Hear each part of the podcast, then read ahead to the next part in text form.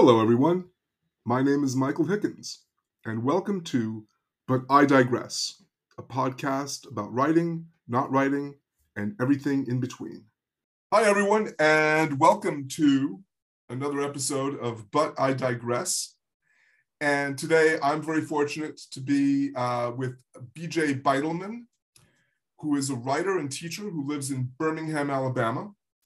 Um, he's published a novel called John the Revelator and a collection of shorts, short fiction called Communion, as well as two collections of poetry in order to form a more perfect union. And the other is called Americana, and they're all published by Black Lawrence Press. His stories and poems have appeared in many literary magazines. He's received many fellowships. TJ currently directs the creative writing program at the Alabama School of Fine Arts in Birmingham. TJ, thanks so much for doing this. Thanks for having me, Michael. I'm, I'm, I'm honored and excited to talk to you. Yeah, it's exciting. I'm really, I'm, really jazzed about this. So, you know, the thing that pops to my head right away is people think um, that if they're writers, they imagine themselves having this like, or maybe I, I'm alone, but I think this is reflected in the popular culture. You've got this cozy relationship with an editor. You're taking out to lunch at white tablecloth restaurants, or you're told by your close friend slash editor that you have to get your head out of your ass, or you know, but from behind a very big desk, and after you've made them millions and they've given you millions in advances, and you have this like ongoing relationship but you and so you have an ongoing relationship with a publisher, but they're an indie press, Black Lawrence. They could probably take you out to In and Out Burger. So, can you talk about your relationship with Black Lawrence and um, how it matches up with like the aspirations you had um, and I still have for your prof- you know your your ambitions as a writer? Yeah, I mean, it was a happy accident. I think um, you know I I got my MFA back in 2001. It's hard to remember now. Um, and then I just kind of labored for a decade, still doing my thing and and getting you know a little bit of success here and there, but nothing nothing large scale. And um, I won a contest that was sponsored by Black Lawrence Press, and that was it was an interesting um, time when that happened because I was literally at a writers' conference in New England that I guess shall not be named, um, but it's a famous one, and it was a great experience. But I was also bewildered and overwhelmed, and felt very small at that conference, and um, literally got the email on the last day of that conference that I'd won that little, not little, I mean, now it's a big chapbook contest. And that was a really great shot in the arm at the time.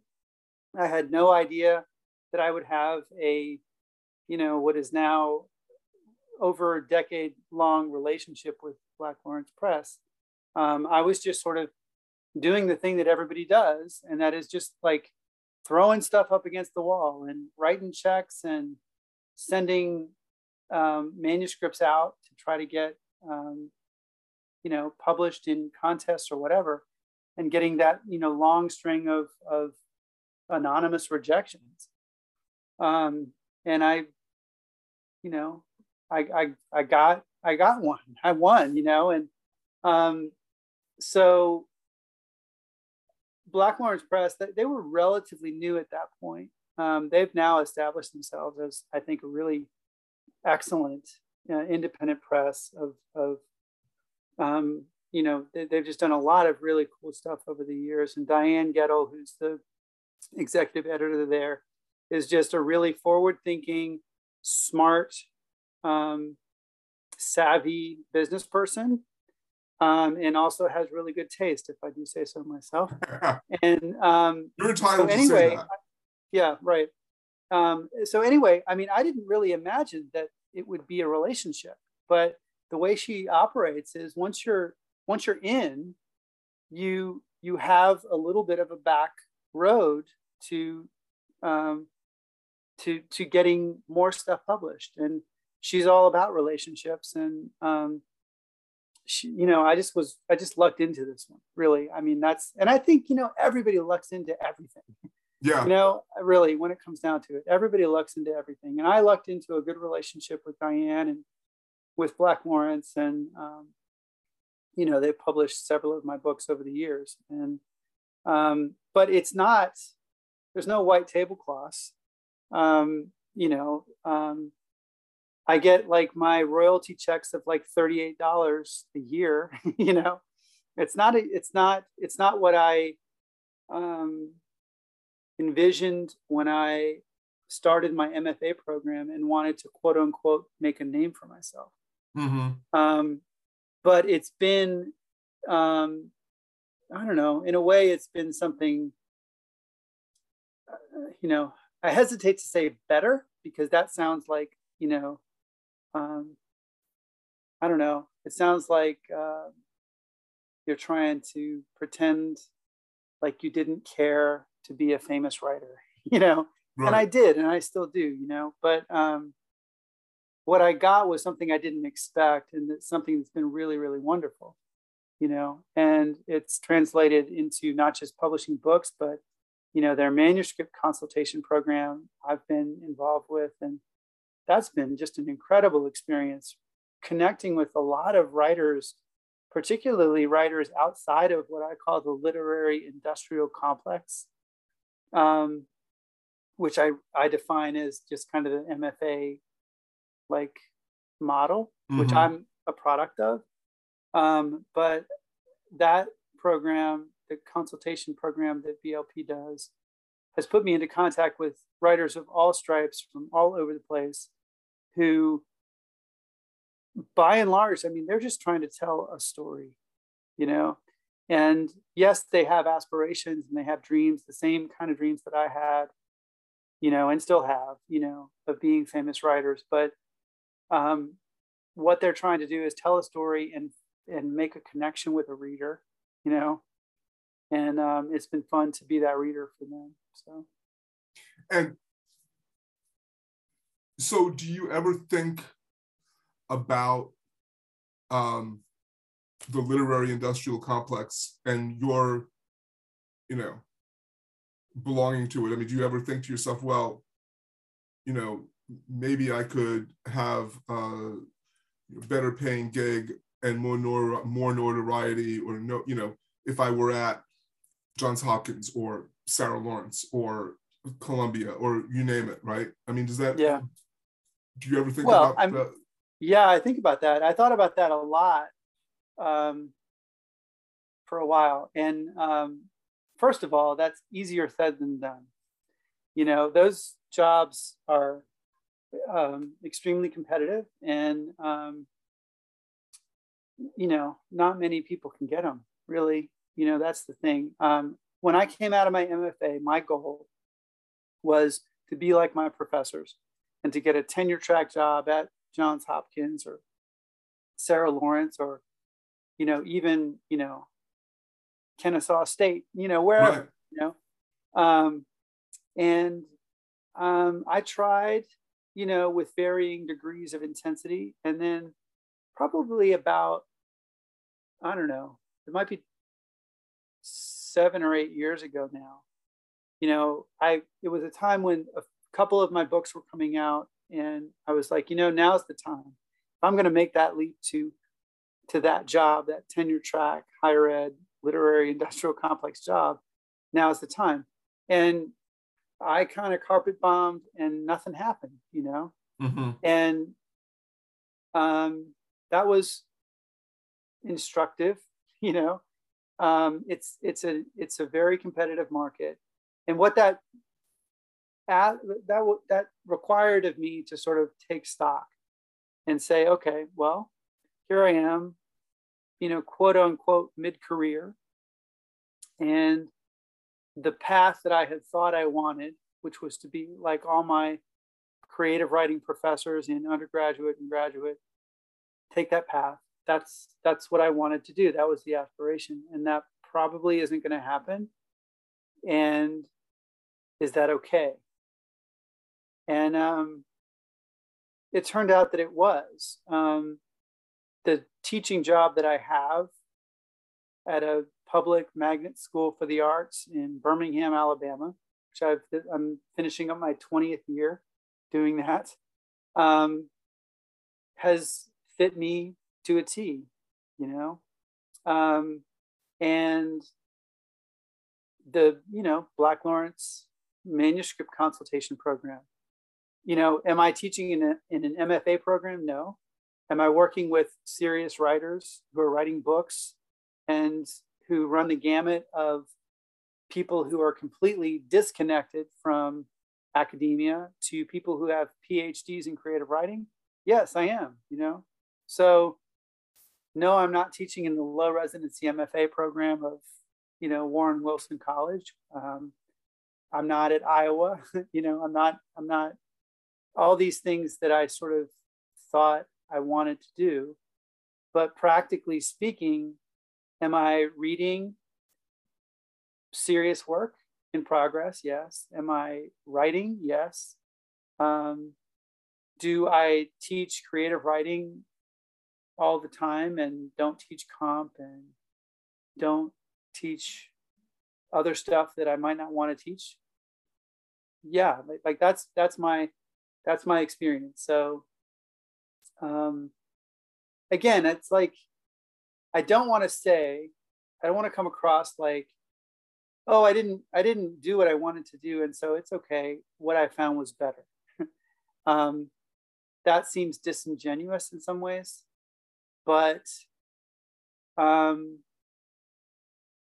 i don't know. Maybe it's maybe it's true you know?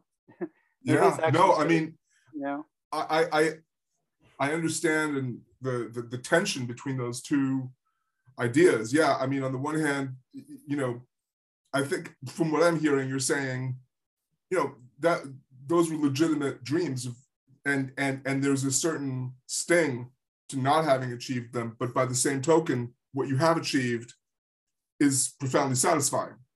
Yeah. And also, I mean, I think it's a re-examination of okay, well, just how like dysfunctional or unhealthy were those dreams? Like how legitimate were those dreams? You know? Right. Um, where was that coming from? you know, and it was, I mean, I, if I'm honest, I mean, it just was coming from ego. It was right. coming from a place of, of needing approval, external validation, um, lots of stuff that, you know, I have hashed out and am hashing out with my therapist and the people closest to me, you know, and so um, that unexamined emotional territory that was sort of driving me in my 20s and early 30s um, has been examined now, you know, and it doesn't mean I'm not ambitious. It doesn't mean I don't think I'm a good writer. It doesn't mean that um, I wouldn't like to, you know, be a late bloomer and in my 60s get that, you know, Pulitzer Prize or whatever. I, I would, and I'm not saying I won't. Right. but I'm also saying that it's it's way more complicated than I thought it was when I was, you know, 29 and thought I had everything um, figured out. You know, I didn't. You know, really didn't. Well, I think one of the things that we probably overestimate when we're young and um, uh, or or underestimate is the um, I guess we, we we overestimate the amount of um, personal charm and talent that we have uh, that will get us that notoriety, and we um, underestimate the amount of luck that it takes to just meet the right person at the right time with the right manuscript. Yeah, um, for sure. And you know, um, so I've got ten years on you, and um, in many ways, I'm I'm in the same position, right? It's like I'm not giving up, but by the same token, um, I've had to come to terms with you know the success that I've had and the you know the disappointments that I've had, um, and you know accepting that uh, just because it didn't, it hasn't happened the way that I imagined that it would, and the, that imagining is what defined being a successful writer in my mind when I was in my 20s and 30s. That doesn't mean I'm not a successful writer. It just means Right. I'm not a successful writer in, you know, in that in that way that um, that I had imagined. Right. Um, I want to get back and I, I to um, to the discussion that we're having about um, about the business side of uh, of your work. So um, you mentioned royalty checks, and um, I'm assuming you don't have an agent. And so my question is, assuming I mean, uh, uh, assuming that Yeah, you don't, don't. have I don't. agent. I don't. So who do you have anyone look at your contracts or your royalty statements or I mean, do you have any kind of or is it just kind of you're hoping that you know you're hoping that they're not making mistakes and you know I'm obviously they're they're they're they're they're, they're not trying to cheat you but um, I mean one thing I learned from uh, long ago was you need an agent just because publishers make mistakes on royalties. Yeah. Yeah. I mean, um, I guess it just hasn't even gotten to that point. Like, um, sure, I, I think, you know, maybe my royalty check instead of $38 could be, you know, $56 or even, you know, $132. But the fact of the matter is that, you know, I write stuff that is going to be read by a handful of people and it's not commercially viable. And so the value of having a relationship with someone like Diane, who is going to keep my books in print ad infinitum to the extent that she can, she's not thinking bottom line. So what that does for someone like me is that a book that I published in 2012 is every bit as quote unquote current as a book that I published in 2018. It's it's on her website, it's on my website. People, somebody can find it, you know. Right. Um, and you know, I'm the type of writer who is going to need a generation to find an audience, you know. Um, and by an audience, I mean several hundred people, you know, who've read my books, which I mean, I, that's okay. you know, I'm thinking a lot about audience lately as I take stock. I just turned 50 last October. And as I take stock about this sort of, I don't know, second season of my writing life and professional life and just life life, um, audience is a big thing. Like, who am I writing for? Mm-hmm. You know, and um, you know gertrude stein's you know you're writing for yourself and strangers is sure but like who are those strangers you know and um, for me it's it's a hand-to-hand combat sort of thing it's it's i'm trying to find you you know Right. michael hickins you know literally you. Yeah. i'm trying to find you know that one person who i can have this conversation with which okay you're my people. Cool. That's great. That makes me feel good. I've looked forward to this conversation for weeks you know and and so it's fun. And that's the kind of writing life that i have and i feel lucky to have that. I don't have the writing life of you know zadie smith or donna tartt who i admire you know greatly and who i feel a kinship with too you know, even though I don't know them and I've never had a Zoom conversation with them, I feel a kinship with them too. Um, but they're in a stratosphere that's different than me, and that's okay too. You know. Um, anyway, that's all. All goes back to to the business of it, and actually th- that makes me think. Like Donna Tartt had Binky Urban was her agent. You know, Binky Urban is like the agent's agent, right? And uh, Donna Tartt got pissed off because she didn't get the right uh, film rights to the Goldfinch, and she fired Binky Urban. you know, so it, you know it's a question of scale, obviously, but there's always something to quibble over in in the quote unquote business side of it.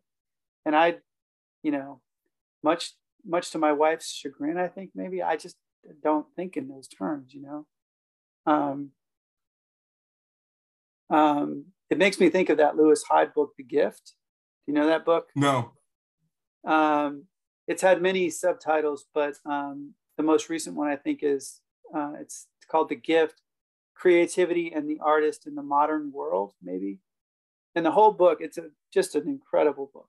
But um, the whole book is about the concept of a gift exchange versus a market exchange and how creativity and art from ancient times is really much better suited to a, a market ex- a gift exchange excuse me where you know i make this talisman or i write this poem or i sing this song and i give it to you and then you, it's yours for a moment but then the exchange is or the the the contract is you're going to give it to somebody else mm-hmm.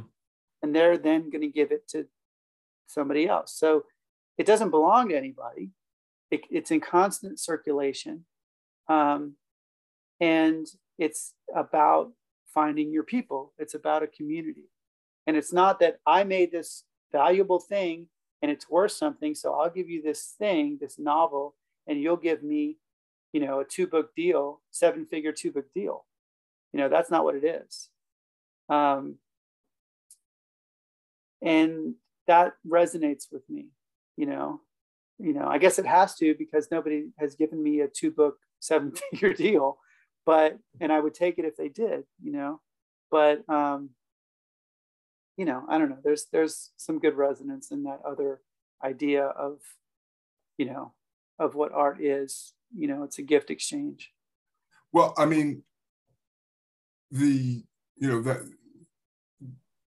you can imagine that that's kind of homer's life.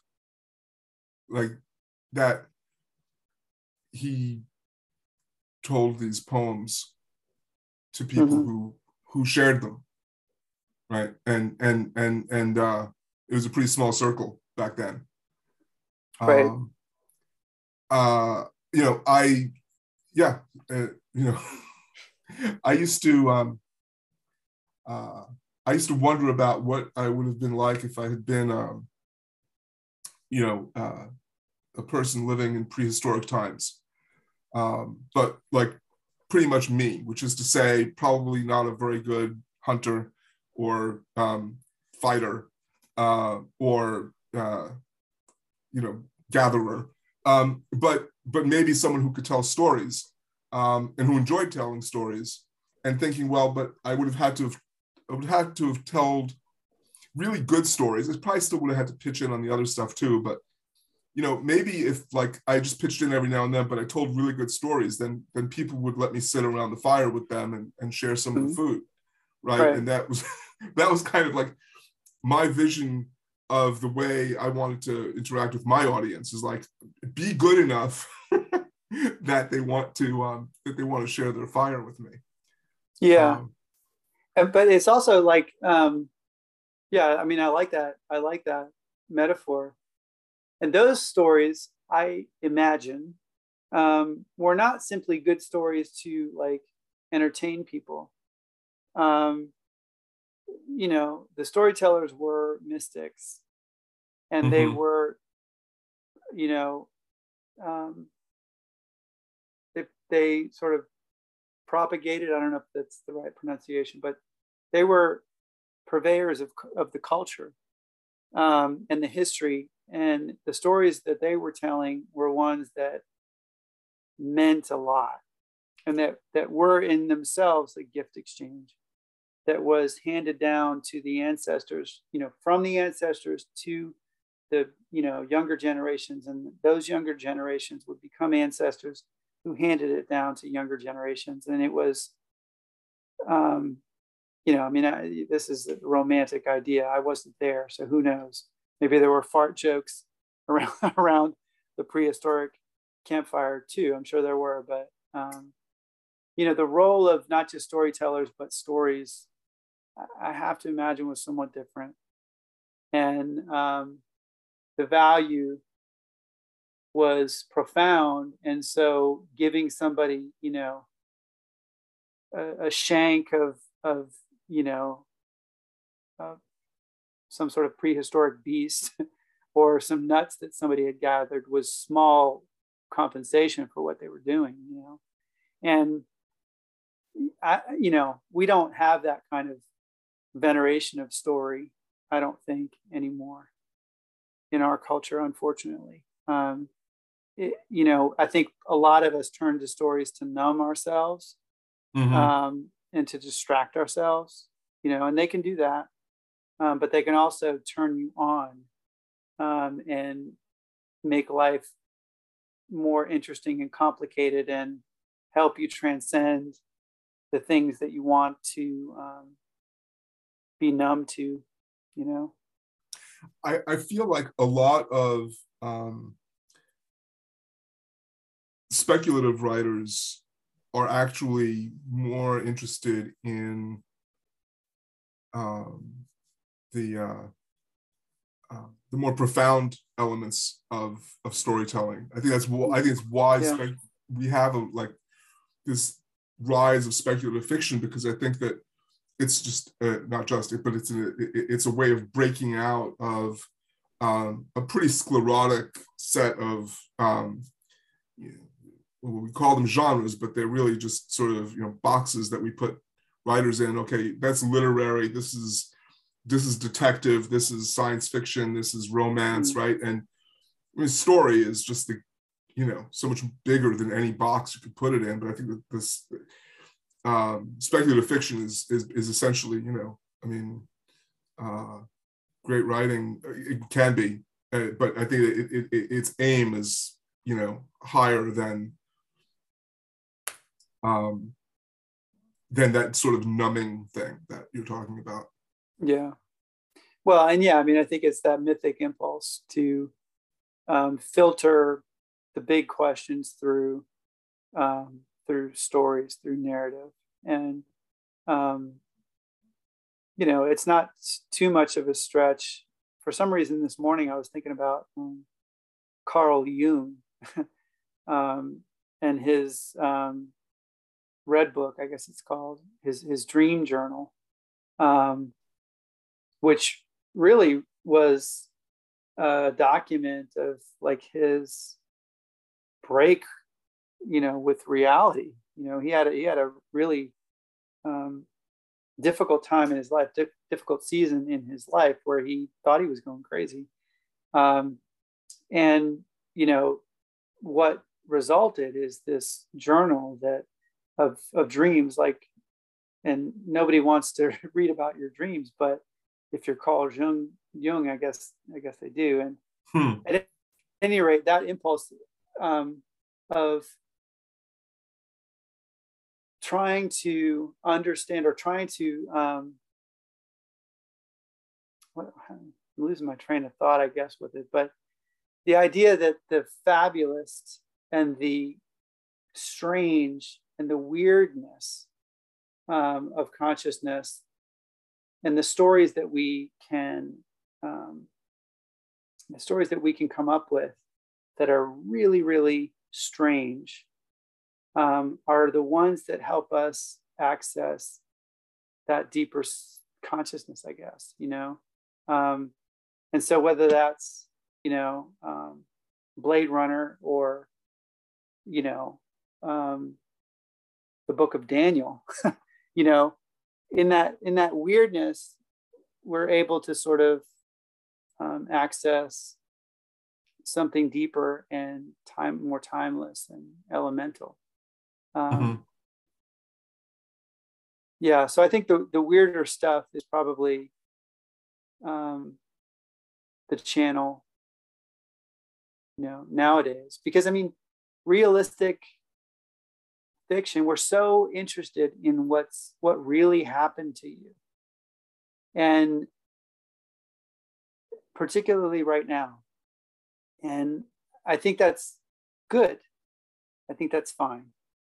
I think what really happens to people you know i mean ask anybody in ukraine right now. Right. You know what what is really happening to you? And it's pretty um apocalyptic and crazy you know? So what really happens to people can be, you know, really um, profound and compelling and interesting and arresting. Um, you know, but it can also be uh, banal, you know, or mm-hmm. it can also be um,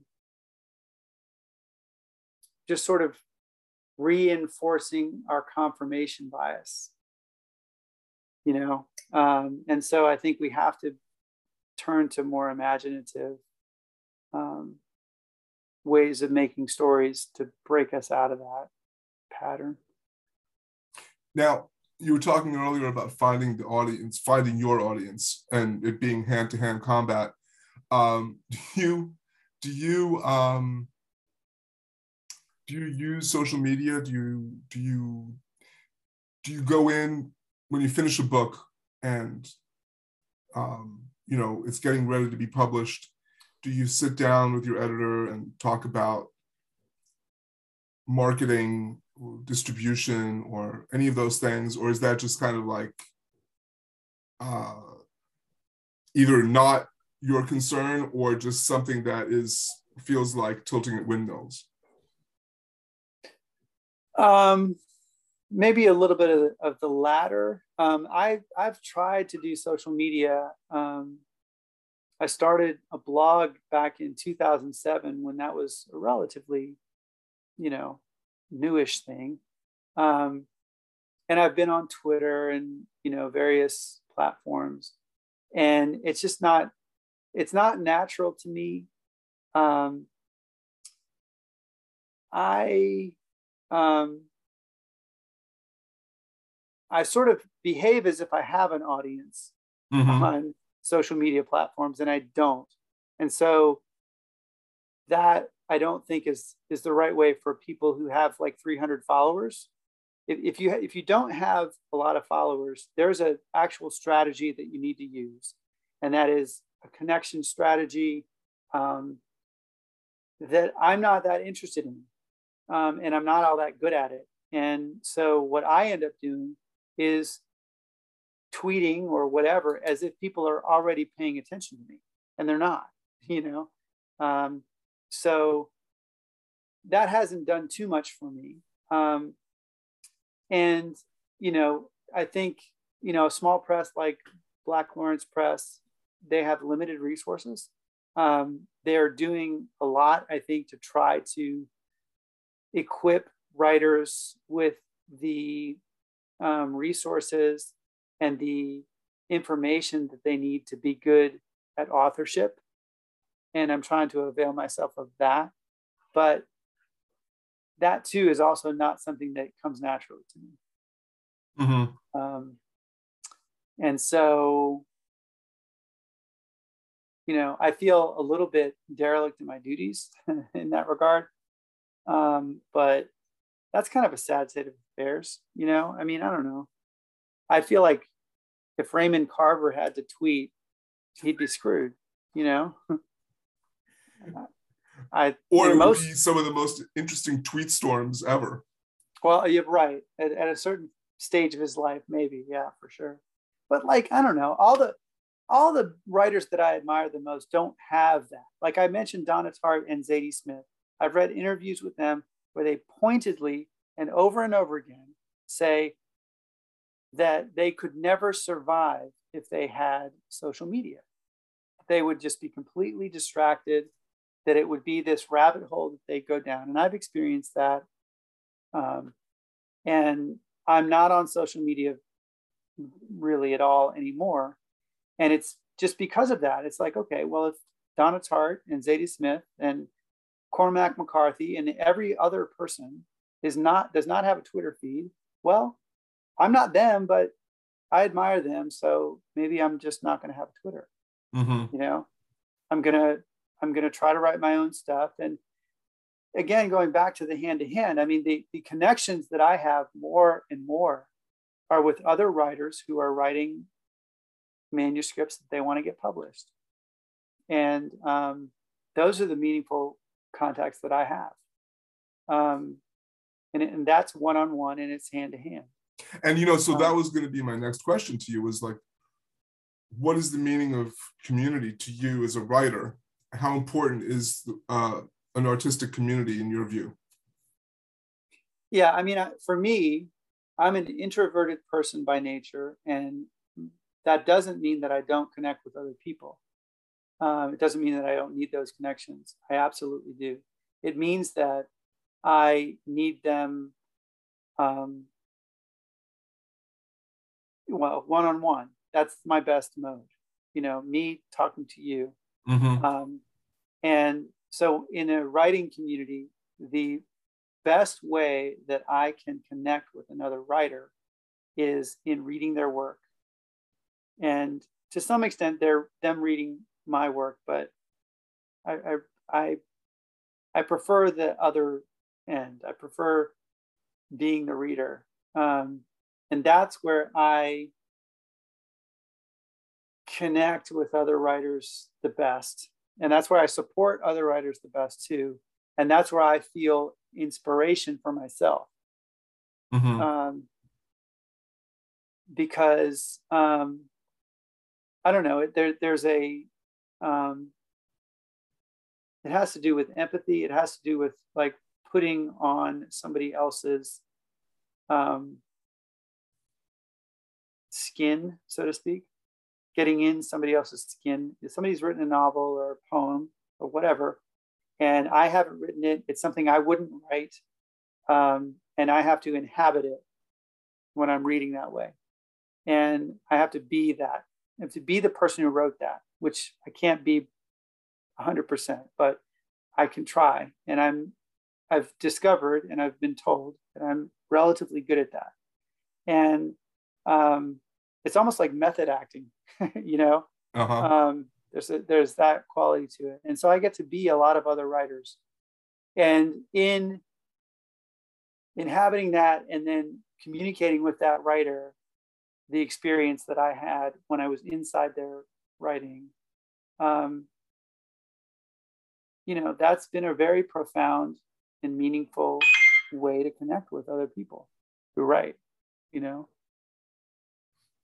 And, um, and so that's the kind of community that I have you know and and that is you know that translates to my um my my day job you know i mean i i am in a, a community of of writers both my colleagues and and students and you know i'm it's an unusual situation the students can be there for up to six years so um it's it's not a one and done type of thing mm-hmm. you know?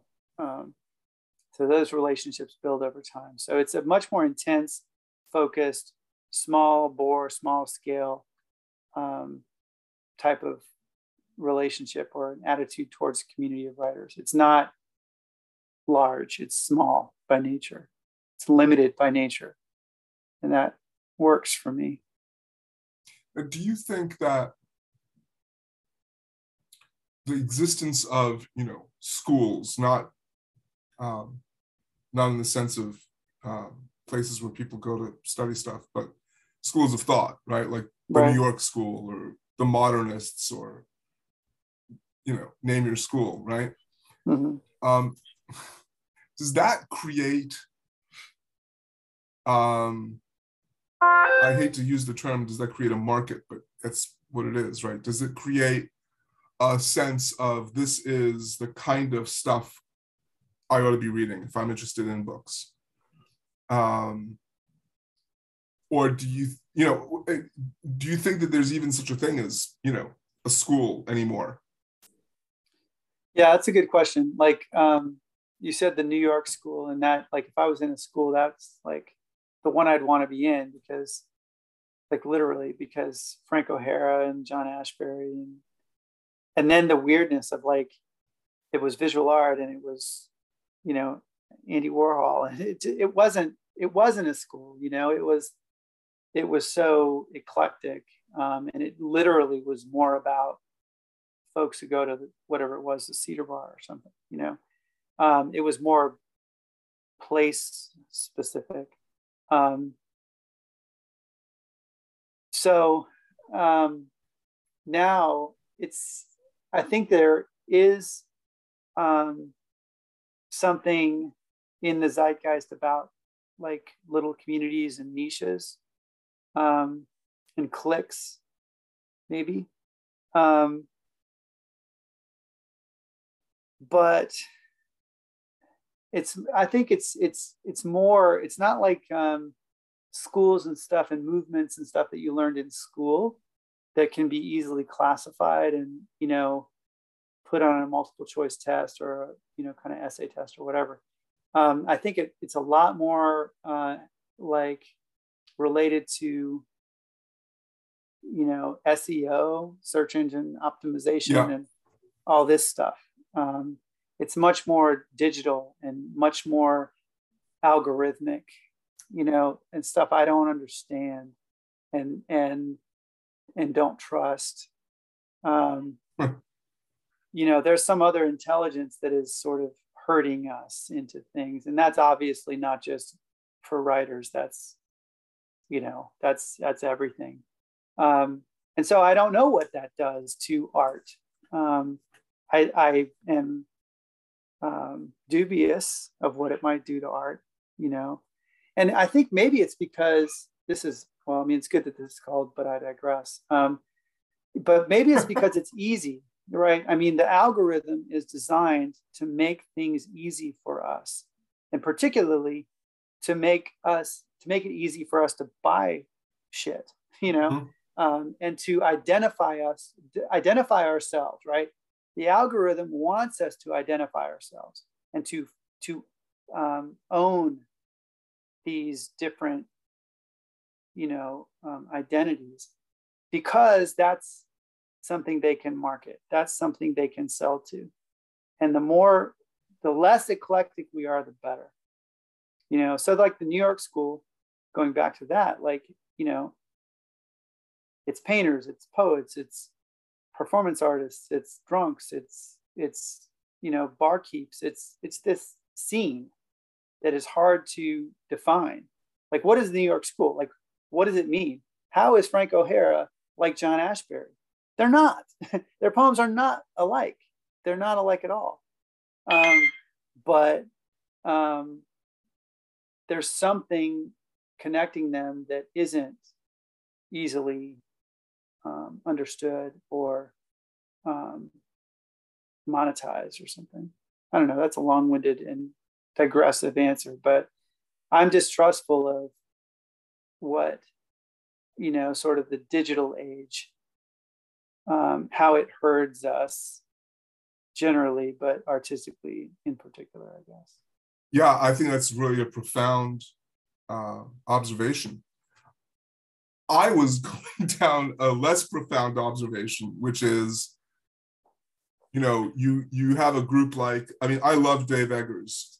Um, yeah. I, uh, I can't believe that, like, he'll write a a, a novel about a to, you know the most zeitgeisty topic imaginable and he'll do it in depth and in you know amazing ways. Um, and, and it'll always i mean I, I, have no idea how someone has their pulse uh, their finger on the pulse uh, uh, uh as well as he does. And i mean with mcsweeney's like he's created you know a movement a school um, right to, to which a number of people are, are, are attached. And um, but that's a, way... a, literal place too, in a way, like 826 Valencia. It's not, that's not his whole thing, but like that is, he, he, yeah, he has been trying to create a scene for like 20 years that is a, an empire. Right. You know? And, and, and um, but the thing is that, and to your point, I think it is well, um, I think that um, for people who are looking for that, you know, and there's only so many books that Dave can write himself, right? I mean, he's really prolific, but there is a limit. But there are then all these other people. So if you're if you've read everything that Dave Eggers has has written, you can always go to McSweeney's and find more stuff that's of the same sensibility, right? It's right. it's not so much a style uh, or a, a, thematic resemblance, but it is a sensibility, a, a, a, sort of an ironic detachment combined with empathy that I, I you know, I think that um, is exemplified by by by the McSweeney's thing. I, I'm curious because there aren't that many like that. Um, you know, uh, schools. And I wonder. It's I, I don't have I don't I, you know I don't have an answer myself. I just wonder. Um, is it a sign that there's less momentum happening in literary fiction right now, or is it a symptom of what you're suggesting, which is that we've become um, more and more atomized by uh, by virtue of the algorithms? Mm-hmm. Um, I mean, I don't, I don't know how to answer that. Um, you know, I feel like, well, I mean, Dave Eggers is a is a example of somebody who has done what I might have wanted to do or something when I was, you know, I, I think we're roughly contemporary, he and I. Um, and so when Heartbreaking Work of Staggering Genius came out, um, you know, he just sort of took that and ran with it and made, like I said, a kind of like not just he's not just a writer, like he's a he's a sort of cultural phenomenon, right? Um, and is trying to create, um, um, I don't know, all sorts of um, literary arts um, endeavors you know that are meaningful to him. And i guess by virtue of the fact that that his first book was such a stratospheric success he had the sort of wherewithal and resources to do that. Like he could make 826 valencia and he could just sort of be um, a writer um, and a writerly person and a thinker a cultural um, phenomenon you know? Um, you know, when I think about it, he the person in history he kind of reminds me of in a way is Ford Madox Ford, because oh. you know there's a guy who wrote, you know, obviously, um, a good soldier, um, right. which is you know in and of itself a seminal work, but also as the publisher of the American Mercury, he was the he was the macher. um, and uh, uh, yeah, no, I mean, not to get this is is definitely digressionary, but um, I was just curious because um, you know you're you're not the only writer um, that's been a guest on this podcast who doesn't live in a big city. In fact, um, I think if you think back on it, um, many many do not.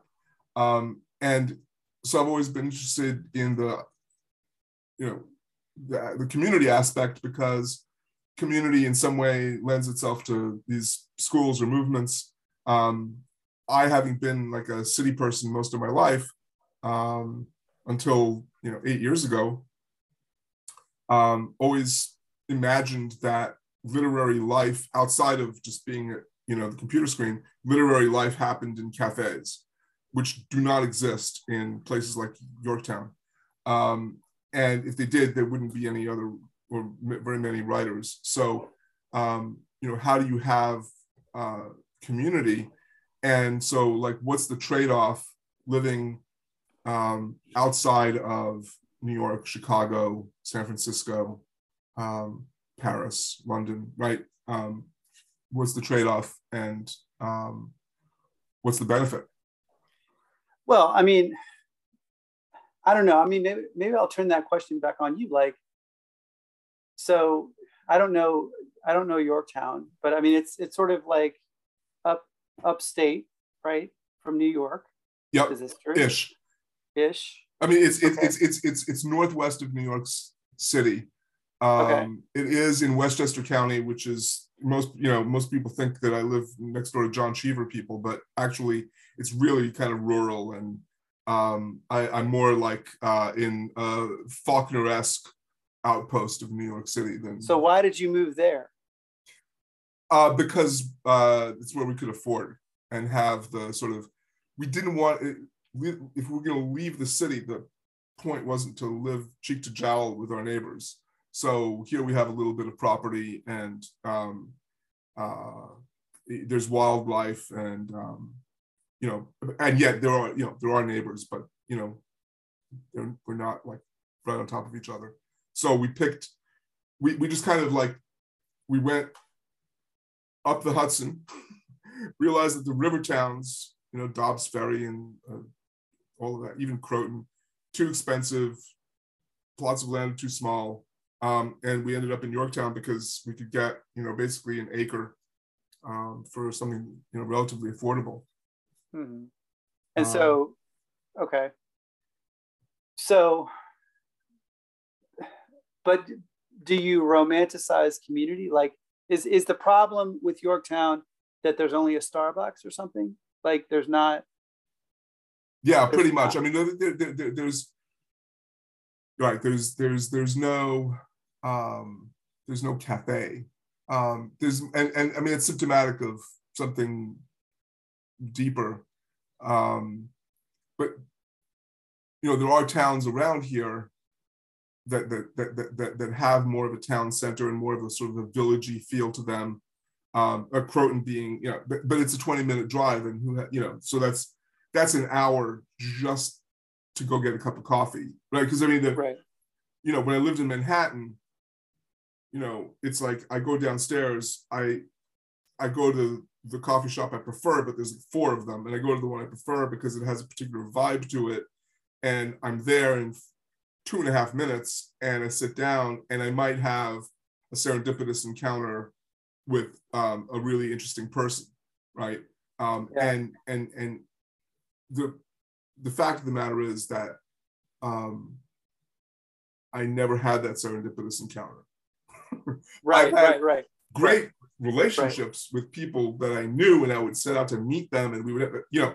Um, so I'm I'm maybe romanticizing a thing that I realize, of course, didn't exist, but or doesn't exist. But I had it in Paris, um, and it wasn't with writers because um, I was in I was an American and American writer. There's nothing more insufferable than an American writer in Paris. Um, but um, and you don't have anything in common as a writer. You don't really have anything in common with um, with French writers or uh, Spanish or Italian writers or Russian writers. I mean, you do, of course, because you're you're telling stories, but you know it, it's completely different traditions.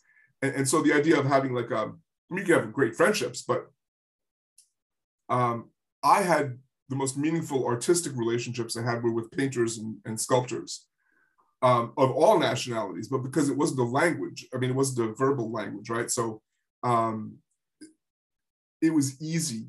Um, there, and there was no there was no sense of competitiveness, and there was it was just it wasn't even a debate. It, it, it, it was just um, here's how I you know here's how I present right. my vision of the world.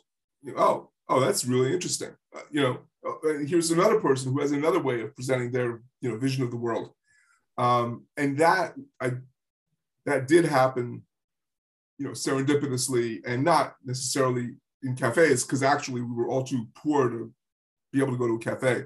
But um, like we would go. There was um, I remember in the 20th arrondissement, which is one of the like it's the outermost district of Paris, and there was a, a African immigrant neighborhood, and in one of the um, uh, uh, housing structures that you know the government housing that was there. Um, the people there had created a kitchen a communal kitchen. And for you know basically a buck you could get a plate of rice and chicken um, or mutton and rice and some gravy and maybe some vegetables. And you sat down at a long table with a bunch of other people.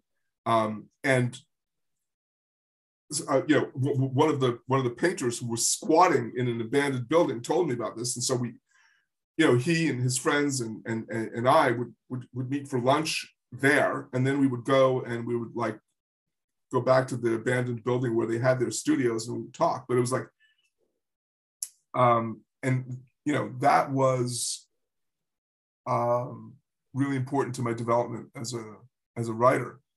Um, to have that kind of confrontation of, view, of, of visions, not in, in, confrontation in an argumentative way, just like, just like, bam, bam, bam, all these different ways of seeing the world.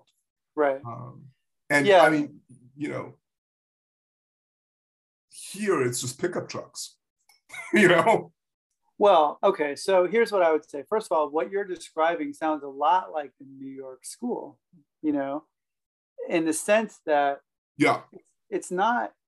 It's Larry Rivers and, and, and Kenneth Koch. Right, right, exactly. And it's about that confluence as opposed to, well, so when I think of community, particularly community of writers, that calls to mind something different than what you're talking about. Um, what you're talking about is an energy that you can access, and you can access that in this intense way with a community of other creative people, other hungry people, literally and figuratively. Um, but you can also access that by being in a city of 8 million people um, who are, you know, running around like their heads are on fire, you know, or in that cafe where you don't have an actual interaction with someone um, or, you know, sort of you talk to someone, but you're there and you're, you know, for lack of a better word, you're vibing off of that whole thing. So that um, energy is very intense in places like New York and Paris and etc. But there's an energy in Yorktown. There's an energy in Birmingham. There's an energy in, you know, I live in a town called Alabaster and we're moving to a town called For or a neighborhood called Forest Park. There's different energies in those places. Mm-hmm. And they're not good or bad, they just are. And they are influencing you as a creative person. And so I can imagine I'm going to completely project on Yorktown, but there's a space, there's a white space, there's a there's a quietness that's happening to you that is valuable, right? Um, the fact that you're only around pickup trucks, the fact that you are, um, you know, not in your element, the fact that you are sort of like a ghost. I'm, I'm projecting onto you. I'm stuff that I feel you're sort of like not there and not there and that's a useful thing for a writer you know yeah. that that's a that's a useful feeling for a writer for sure um, so those things can be completely um, nutritious for your creative life. Just because you're not like you know in the mix you are in a mix. It's a different mix. Right. So for you yeah. being where you are is as productive as if you were in new york or chicago or any of those places? I mean i can't say that for 110% because i haven't been in those places i haven't lived in those places i've gone to those places and felt like whoa this is so cool and this is so different from what i experienced and this is really energizing my creative life um, but I haven't lived there, so I can't really compare. You that. live near you, you you live close to DC, right? You grew up. I grew up there. I was I was sort of latent creatively though when I lived there. So I lived there until I was like 18, and then I went to college in Southwestern Virginia, um, which was its own.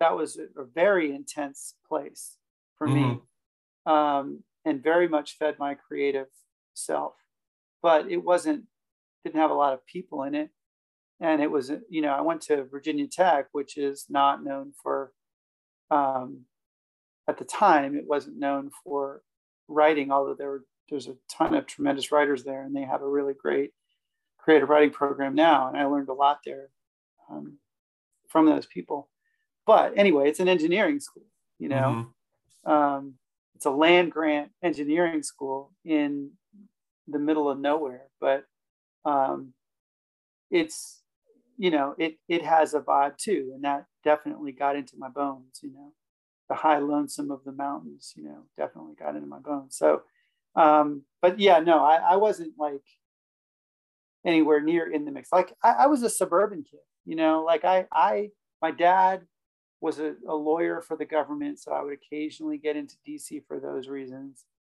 you know, I, I, would occasionally go to Georgetown basketball games as a kid, but most most of it, it was, you know, you know, John Hughes, you know, like in in the eighties. Right. You know, might I might as well have been, you know, the suburbs of Chicago. You know, wasn't any different.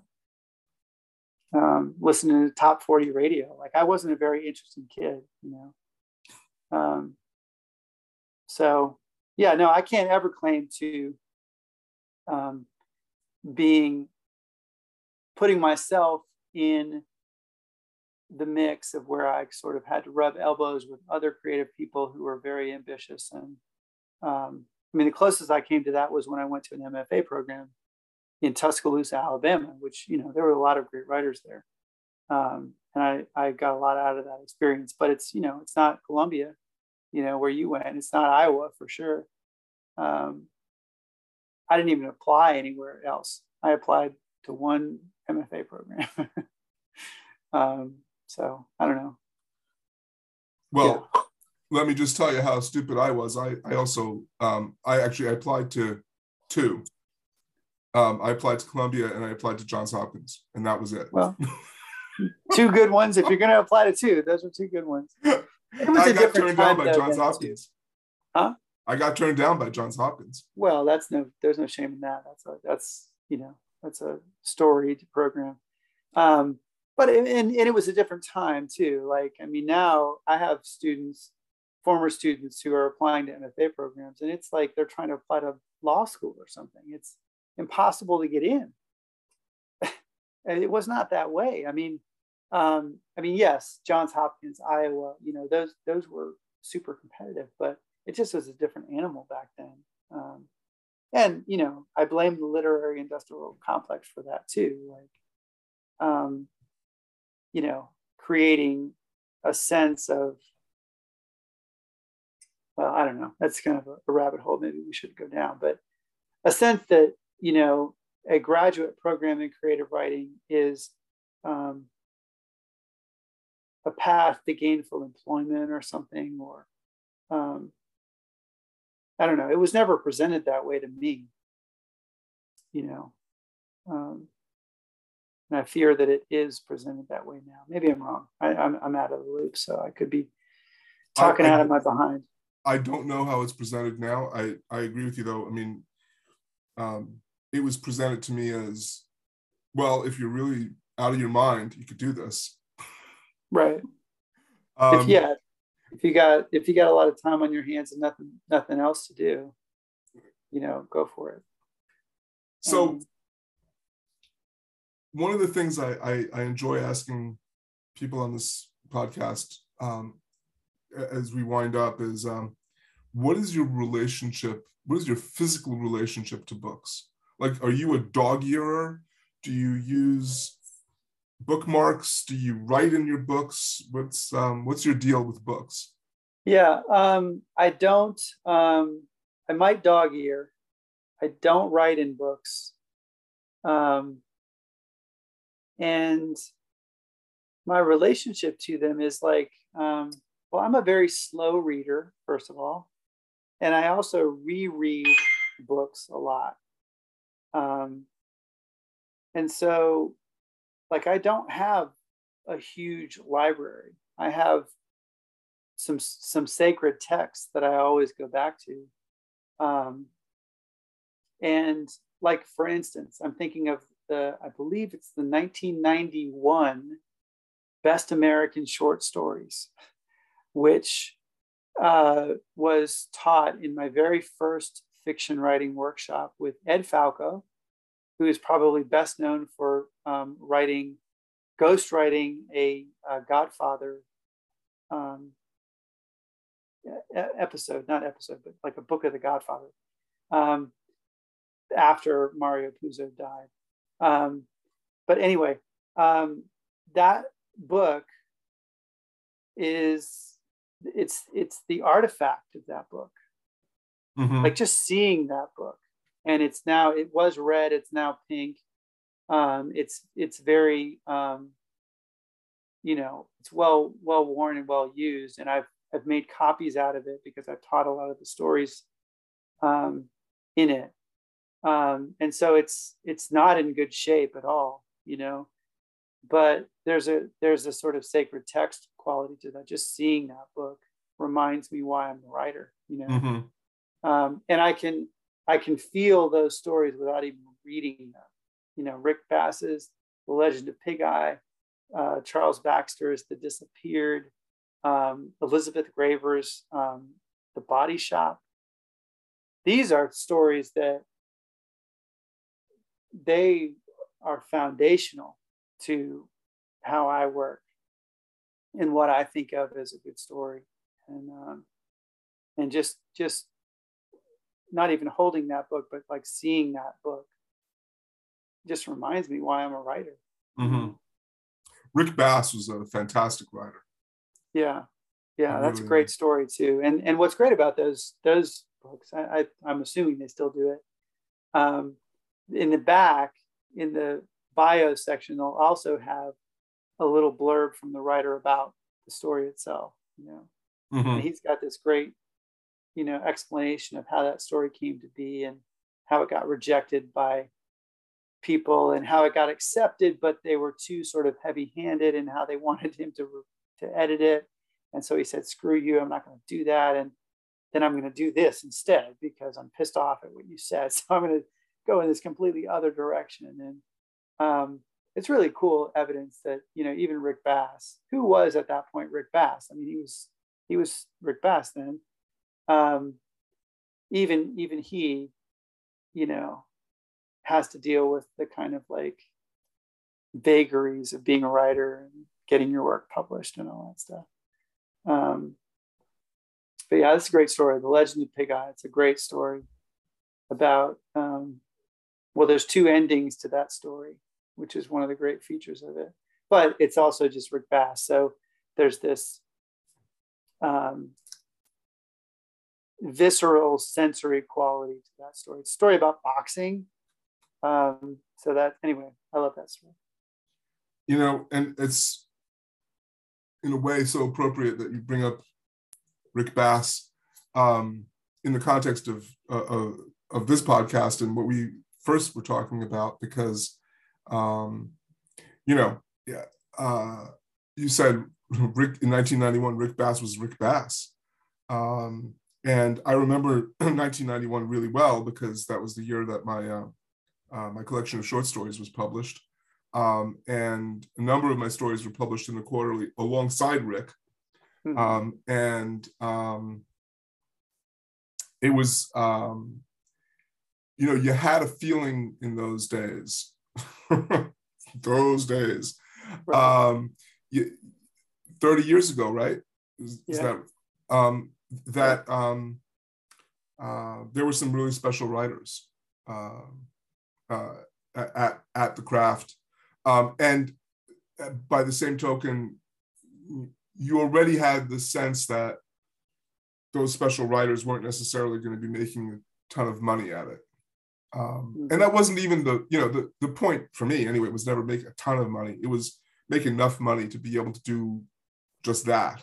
Just that right. And and that's um uh, that was never in the cards for me. Uh, and i don't know that it was in the card one of the interesting things about doing this podcast is discovering that it's really not been in the cards for most of us. And that includes people who've had bestsellers Right. No. Yeah, I, I liked. I I've, I've, listened to several of your podcasts and like them a lot, and and hearing from Rick Moody mm. that it's all about freaking health insurance, man. you know, like I, I need health insurance for my family, so I need a day job, and I'm Rick Moody, who's you know sold stuff to Hollywood. You know. Right. Um. So that's that's you know super helpful for for people to hear. You know. Um it's funny, my wife, who is not from the literary industrial complex at all, and I highly recommend uh, writers marry outside of yeah outside of it. You know, it's very helpful and it's very grounding.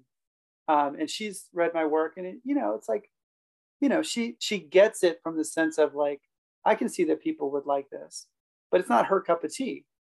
And so early in our relationship, she referred to my writing as a hobby. And I, I, was like, what?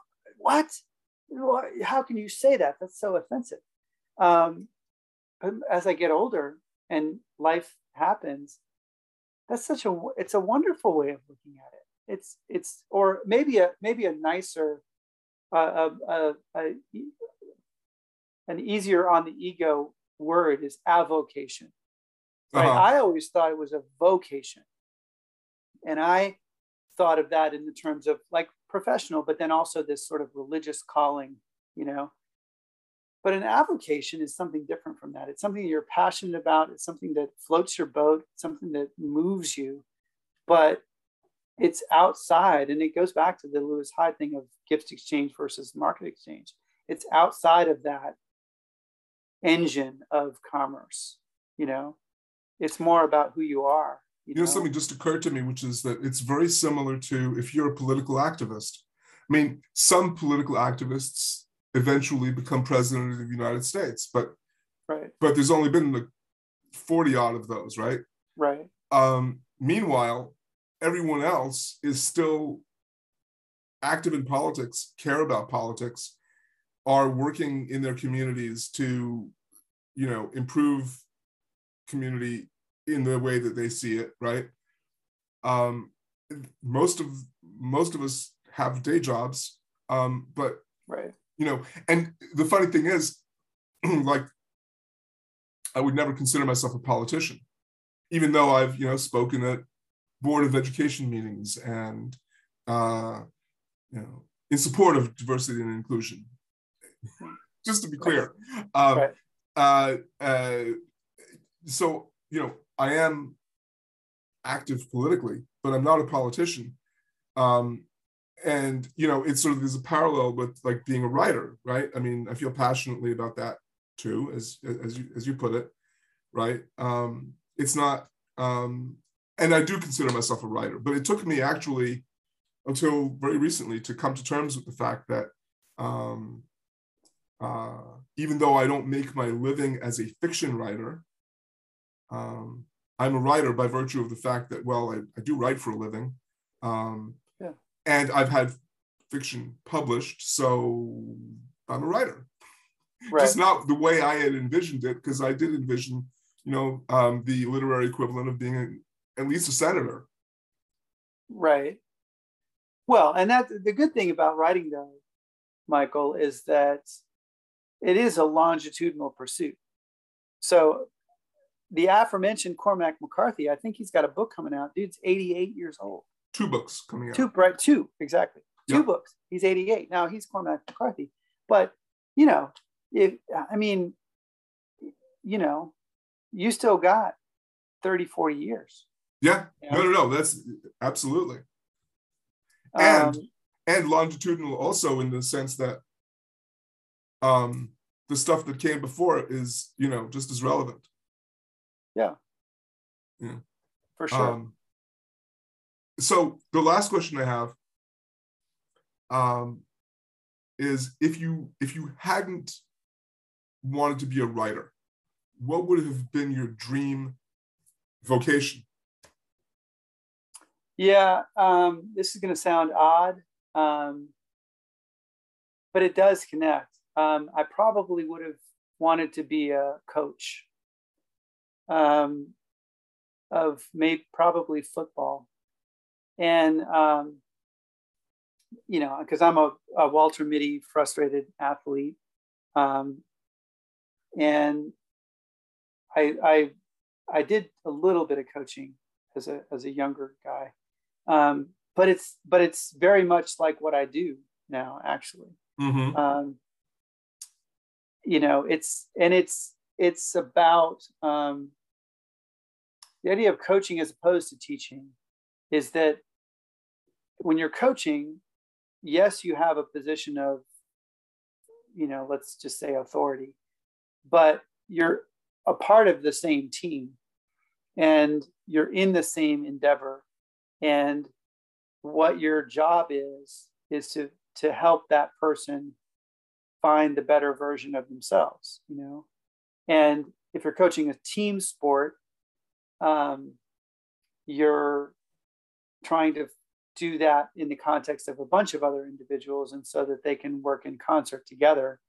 And what i do as a as a writing workshop leader um, is very much that you know it's about well, it does go back to community too, creating a community, creating a culture, um, and um, you know, owning it and um, helping other people own it. So it's a weird thing, but yeah, there's there's this other life that I I feel like I missed out on. I I um, I, I yeah, I, I wish I had um, gone down that path. But that's another that's another path that nobody gets paid money to do that. Like you can look at Nick Saban, he gets eight million dollars a year, but the life of a football coach sucks. Yeah. Like you're itinerant, you eh, most of them leave because it's not a good life. You can't raise a family. It's not a good life. And um, if you're not Nick Saban, you make crap. Right. You don't make any money at all. Your your job security is terrible.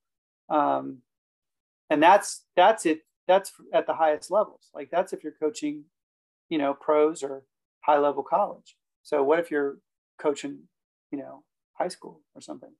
Anyway, um, so I guess that just proves that I'm drawn to um, tilting at windmills to, to go back full circle. I'm drawn to tilting at windmills and and doing um, you know, pushing towards um, ambitious goals and big dreams and helping other people to do that. And unfortunately, there's no money in that, Michael. there's, there's no money in that. I think, you know, the, the best that, um, that we can do um, is either inherit a lot of money um, or which a lot of writers do which a lot of writers do, um, or um, a, you know, make an accommodation with right. um, with our ambitions, um, with our significant others, um, with our jobs, um, and I think hardest of all with our own egos, which I think, right, you know, is has been the the leitmotif of, of this conversation. Right. No, definitely. And and it, yeah, it's always a negotiation. It's always a sort of, you know, cobbling together of the best um, that you can do at the moment. I'm Michael Hickins, and you've been listening to But I Digress, a podcast about writing, not writing, and everything in between. If you want to know more about me, please visit my website at www.michaelhickins.com.